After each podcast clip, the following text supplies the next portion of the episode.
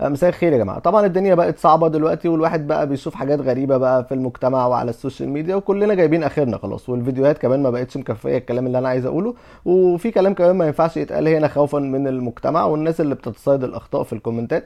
فأنا بقالي فترة بفكر أقول الكلام اللي أنا عايز أقوله وطاقة الغضب اللي جوايا دي في أي platform تانية لغاية لما بالصدفة The Podcast Productions كلموني وقالوا لي إحنا عايزين نعمل بودكاست مع بعض. وبما إن بقى المايك اللي أنا بكلمكم منه ده ب 80 جنيه والراجل كان بايعه لي على إن هو أصلي والناس الحقيقة مشكورين جابوا لي المايك ده طبعا أنا كان نفسي أعمل كده والدنيا كلها تتغير والمايك يدخل علينا بس أنا ماليش قوي في الحاجات دي.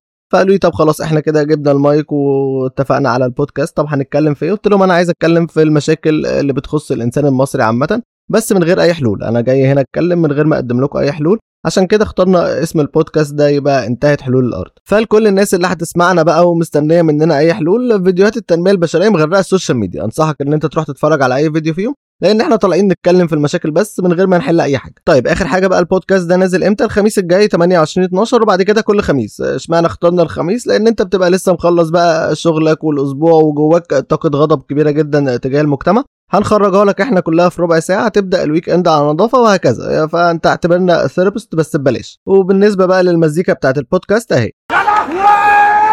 لا لا معلش مش هي دي أهي.